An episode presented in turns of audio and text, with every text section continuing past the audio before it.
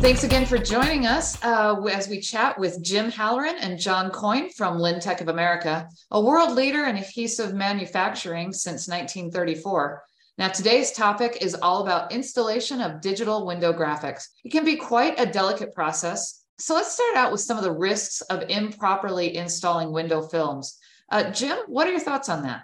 It's the most important part of the process. If something fails on a press, you're only out material and some ink if something fails on uh, on installation, you're out everything. So you really want to pay attention and and follow the manufacturer's uh, instructions. Most important thing that we see is people say, "Oh, I use my uh, my Uncle Louis special liquid, you know, and it it has vinegar in it." No, we sell an installation fluid. You're welcome to buy, or just go with warm water and Dawn dishwashing detergent, couple of drops, or baby shampoo. The reason for the soap is so the product, the, the film will slide around on the glass. If you're going to tile them together, that's the easiest way to do it. So don't add anything crazy into it. Don't ad lib it. We publish instructions on how to do it. We have YouTube videos on how to do it. We have videos on our website of the best practices. So just follow the instructions and everything will be cool. The other thing I recommend, if, if if it's a first time install for your team, you know, take some clear film that you didn't print and put it up there and make sure it looks good. Then put up the printed one.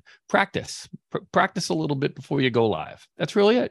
All right. Well, you certainly want to avoid those potential issues. And you mentioned some of the things that make a successful installation. Is there anything you'd like to add to make it a flawless installation? Use an installer that's worked with a lot of our film. You know, if you're going to put the film on a couple of doors, you can do it yourself if you follow the instructions. If you're going to do a building, you know, one of our first ever installations was uh, office towers, you know, three office towers, uh, 57 stories each, 80 offices per floor. Use a professional installer, they'll whip it through. On our website, digitalwindowgraphics.com, it shows the installation of our film at the EFI World Headquarters. And that was done by Sonny's Glass Tinting in, in the Boston area. And those guys are phenomenal. They just, they went in there, they had it done in a day, the entire building. So if you have a big project, get a professional installer.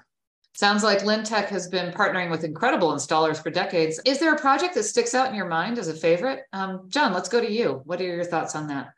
Yes, we uh, one of the more interesting projects that we did was a couple years back with a company called ER2 and they're in the Chicago area. They installed a graphic on the Chicago History Museum. And the way they did it was was pretty interesting they went into the Chicago History Museum and they applied from the inside using a reverse printed film uh, for outside viewing. But they also did a white layer in between the colors. And what this does is they backlight it at night and it comes out nice and dense and crisp. And then in the day, it's it's lit up by the sun from the outside. And normally, if you have a graphic, in order to light it up from the backside, you have to oversaturate the graphic with ink because when you put the light in from the backside, it kind of washes out the color. And now, and, and, but when you do that during the day, the graphic looks doesn't look really good because it looks like it has too much ink on it, and it just doesn't have that pop that you're looking for. So they accomplished this by sandwiching a white layer in between the colors. So they get both the, it's called a day night application so that it looks good in the day and it looks good at night. And this one came out fantastic.